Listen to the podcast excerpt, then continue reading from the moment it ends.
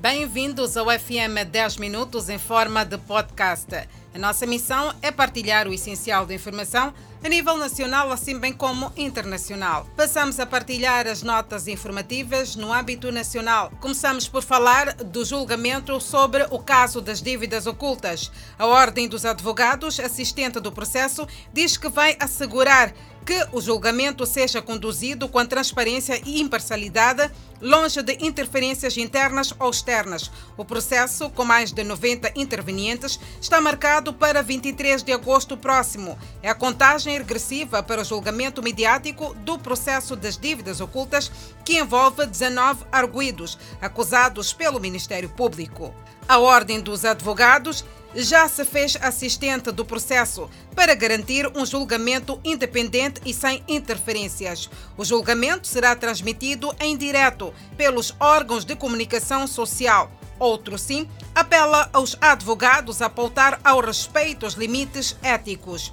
Dos advogados mandatados pela Ordem, destaca-se Gilberto Correia, Flávio Menete, Felipe Citói e o atual bastonário da Ordem. Duarte Casimiro. Juntos vão trabalhar durante 45 dias, numa média de 12 horas por dia e no contexto de pandemia. O setor privado e a sociedade civil continuam a lutar pela apreciação e aprovação da Lei do Conteúdo Local na indústria extrativa e outras áreas de desenvolvimento e produção. Acredita-se que a lei vai ajudar na transparência e o desenvolvimento econômico são os megaprojetos resultantes de investimentos na indústria extrativa no país a levarem o setor privado e a sociedade civil a pressionarem o governo para dar corpo à lei do conteúdo local. O corpo diplomático acredita também nas mais-valias da ainda indisponível Lei do Conteúdo Local para a Economia Nacional. O coordenador do Grupo para o Desenvolvimento de Maximização de Conteúdo Local diz estar quase no fim a elaboração de um programa único de conteúdo local. A discussão sobre a proposta de lei do conteúdo local no país iniciou em 2015 e, até então, não existe o desfecho. Cinco indivíduos detidos supostamente flagrados a instalar rede clandestina em Marraquena. A eletricidade de Moçambique, em Marraquena, diz ser uma prática recorrente em muitos bairros do distrito. Enquanto alguns pedem socorro para ligação elétrica, outros há que usam meios próprios para eletrificar residências. Dona Rosa já tem energia em casa e preocupa-se com as ligações clandestinas, uma prática ilícita que levou à detenção de jovens encontrados supostamente com cabos elétricos e escada em plena operação. Os indiciados dizem não ser eletricistas e que estavam a apoiar a uma vizinha. Mas a eletricidade de Moçambique não tem o mesmo entendimento. Enquanto isso, a EDM prossegue com o processo de eletrificação neste bairro do distrito de Marraquena. Um dia depois dos tumultos em Moatize por conta do assassinato que resultou em linchamento, a Polícia da República de Moçambique, diz estar à procura das pessoas que lincharam o suposto ladrão. O Comando Provincial da Polícia da República de Moçambique, em Tete, convocou esta quinta-feira uma conferência de imprensa para falar do caso do assassinato que acabou em linchamento de um suposto ladrão na cidade de Moatize. Na sua locução, o porta-voz da PRM começou por condenar o ato de fazer justiça privada, para depois dizer que esta corporação está à procura dos que lincharam suposto ladrão. Quanto ao assassinato do jovem mototaxista, John Bunn, da Câmara, indiciou que a corporação não tomou conhecimento do desaparecimento do finado e pouco comenta sobre a possível investigação dos autores.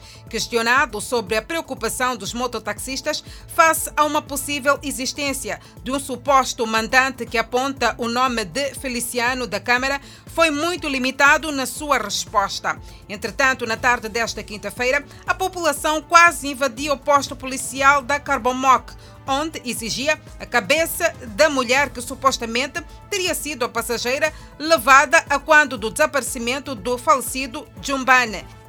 Por conta dos tumultos, a polícia foi obrigada a disparar balas reais para o ar.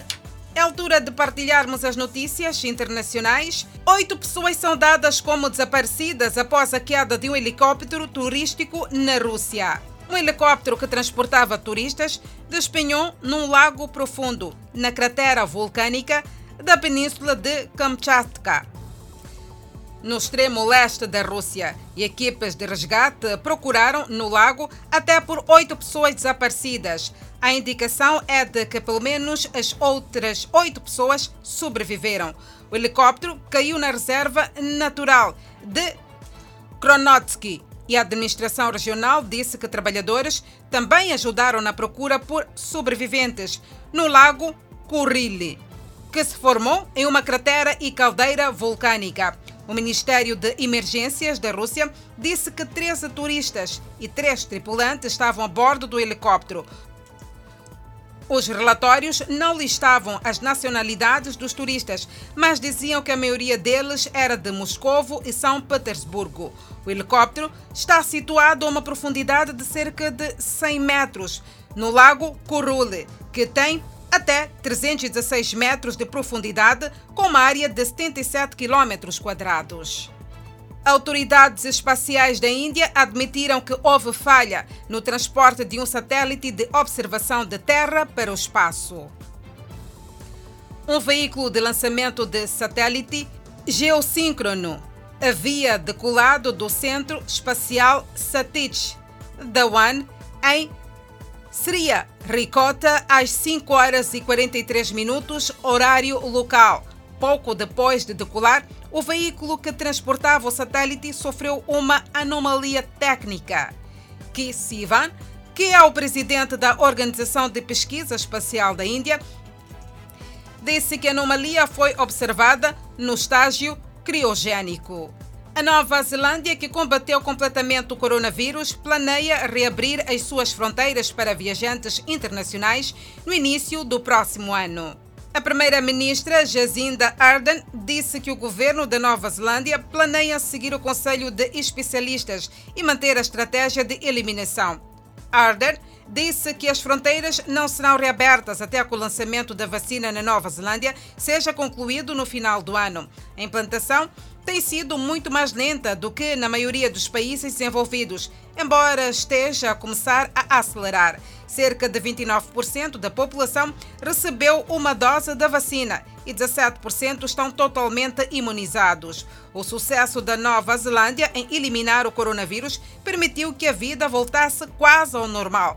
A nação do Pacífico Sul, de 5 milhões de pessoas, relatou apenas 26 mortes desde o início da pandemia. A Nigéria enfrenta um aumento de novos casos da Covid-19 devido à variante Delta. A média continua de sete dias de novos casos diários na Nigéria, mais do que dobrou nas últimas duas semanas. Embora o número de casos permaneça baixo em comparação com alguns países, há um alarme crescente. Nos últimos dias, vacinas extras têm chegado a este país, incluindo mais de 4 milhões de doses da vacina moderna, fornecida pelos Estados Unidos. Em meio ao recente aumento de casos, o governo nigeriano tem recebido críticas pelo tempo que leva para relançar a paralisada campanha de vacinação em massa.